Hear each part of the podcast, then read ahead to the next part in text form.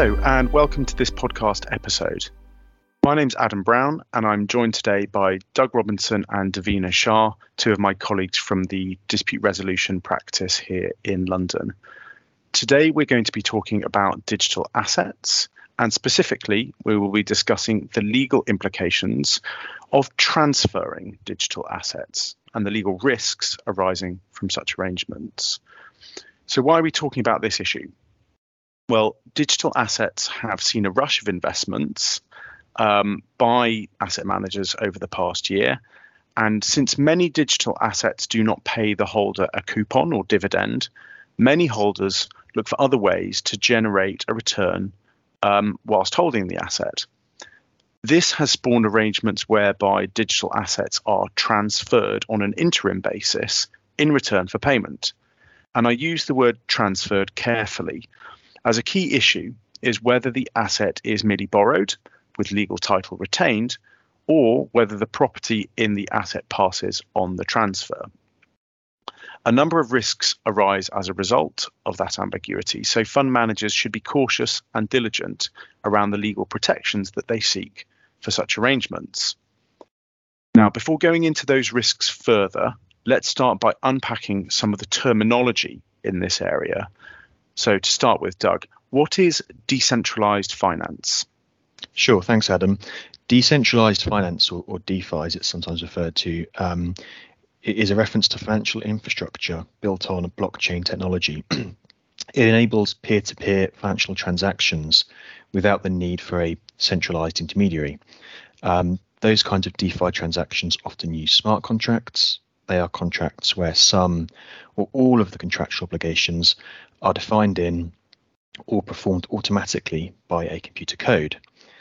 DeFi applications can be used to generate yield for investors, for example, by offering a return on those willing to provide liquidity through a temporary transfer of their assets.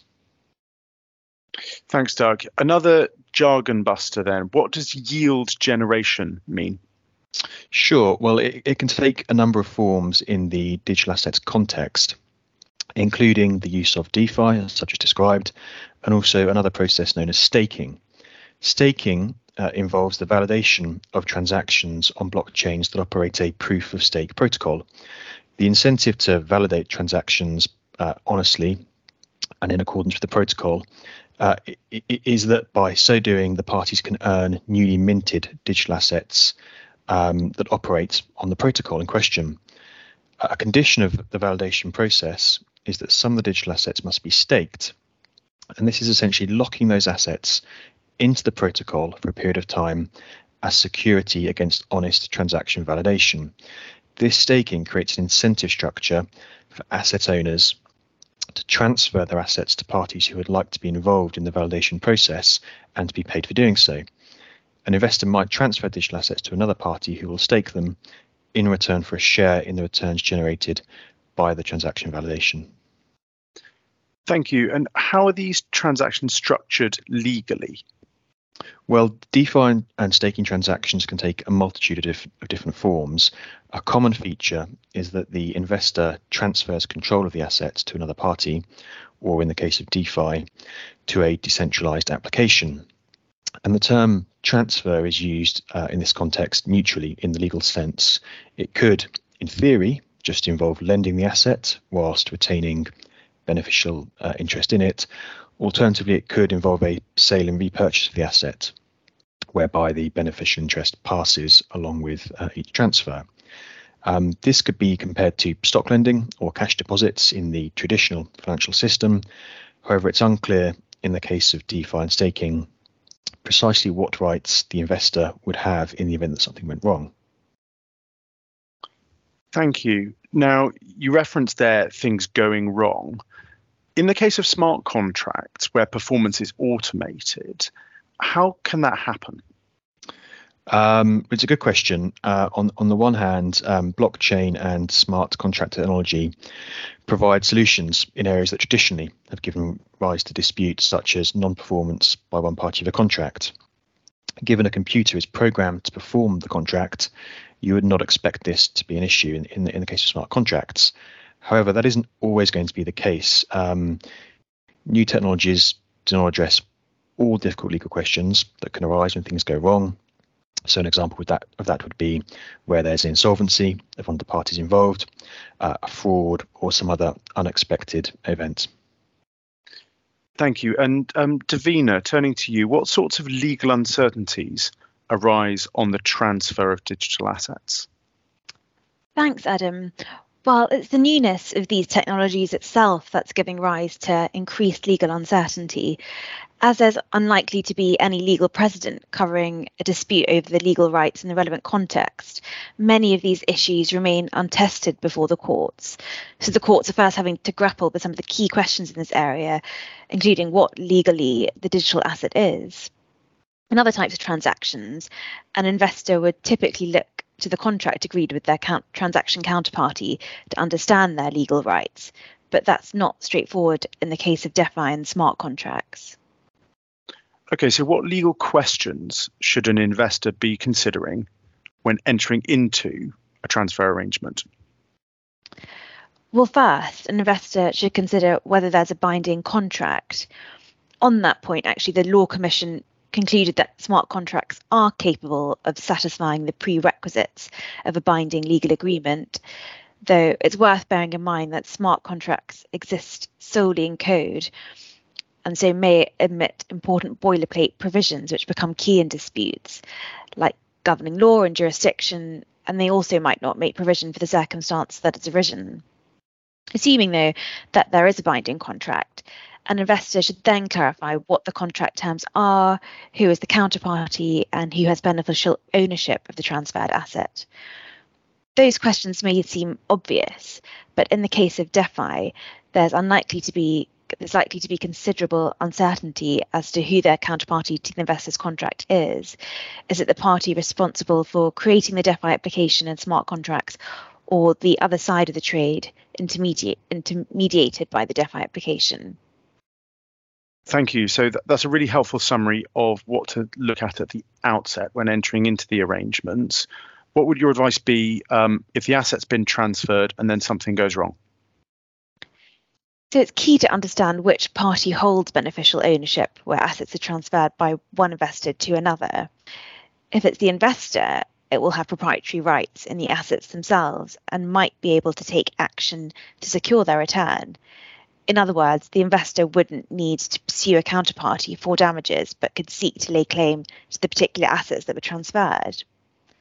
That was actually considered by the High Court in the staking context recently in the case of Wang and Darby. In that case, the court held that, in principle, digital assets are capable of being held on trust for a beneficial owner. Although no trust arose on the facts of that case, because the terms of the agreement between the parties were incompatible with the trust. In a relationship with different commercial terms, an investor may be able to establish that the assets transferred remain its property throughout, and that would greatly improve the investor's position should risks crystallize. Okay, so picking up on that, what can an, an investor do so as to um, establish a trust relationship when entering into such an arrangement? Legally under English law, you need to have three certainties to establish a trust. First, certainty of intention, so whether a trust was intended by the party. Second, subject matter, which digital assets are to be held on trust. And finally, object, who are the beneficiaries of the trust.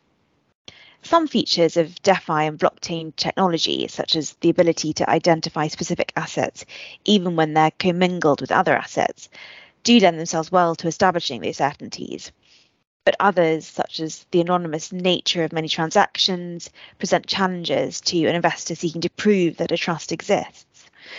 So, crucially, hedge funds entering into the digital asset space and seeking to generate yields through lending or transferring assets for staking or other DeFi purposes should really carefully consider what legal protections may be put in place to guard against these risks and, and seek relevant legal advice. Thank you, Davina. Doug, turning back to you and switching topic, moving away from legal uncertainties as a matter of contract, could you talk us through the regulatory risks that may arise from these sorts of transfer arrangements? Sure. Well, I think that there are two key risks really to think about. The first is that, um, practically speaking, when an investor enters into a DeFi or staking transaction, they are in practice pooling their their assets with the assets of a large number of unknown counterparties who are also using the same uh, application or, or staking um, protocol, and that can present a regulatory risk should one of the other parties to the to the transaction, the people pooling their assets, um, be involved in unlawful conduct, for example, meaning that the assets they put into the pool are tainted by financial crime. This could happen if, taking an example, money launderers are seeking to use the pooling and yield uh, generating as a means of concealing the origin of assets that do derive from crime.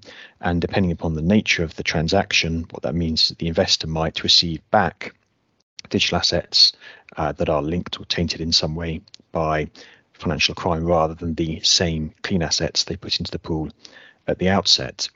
So that's the first kind of risk. The second uh, relates more to um, regulatory treatment in that the pooling of um, digital assets in this way, where management of the pool is uh, is taken over by the DeFi protocol or some third party, may come within the definition of a regulated investment. And if that's the case, the the party operating uh, that pool would require, depending upon the jurisdiction, um, permissions from regulators to, to do so, uh, and failure to have those permissions where required can constitute a criminal offence. Thank you, Doug. And then, final question, probably taking you right to the edge of your comfort zone. Um, should investors consider the tax implications before uh, entering these sorts of transfers? Absolutely, they certainly should. Um, there's been some guidance from HMRC in the UK about the tax treatment uh, of these kinds of transactions, and whilst it's a fast-moving area, I think it's safe to say there is a risk that if a an investor transfers assets for DeFi or staking purposes, that could be um, deemed to be a disposal for tax purposes and therefore trigger a, a tax liability. So investors certainly should take tax advice uh, to think about the issue before proceeding with these kinds of transactions. Thanks very much, Doug and Davina, for all the insights provided on this podcast. It's been extremely interesting discussion. I hope that those listening have also found it interesting. And do please join us for the other podcasts in this series. Thank you very much.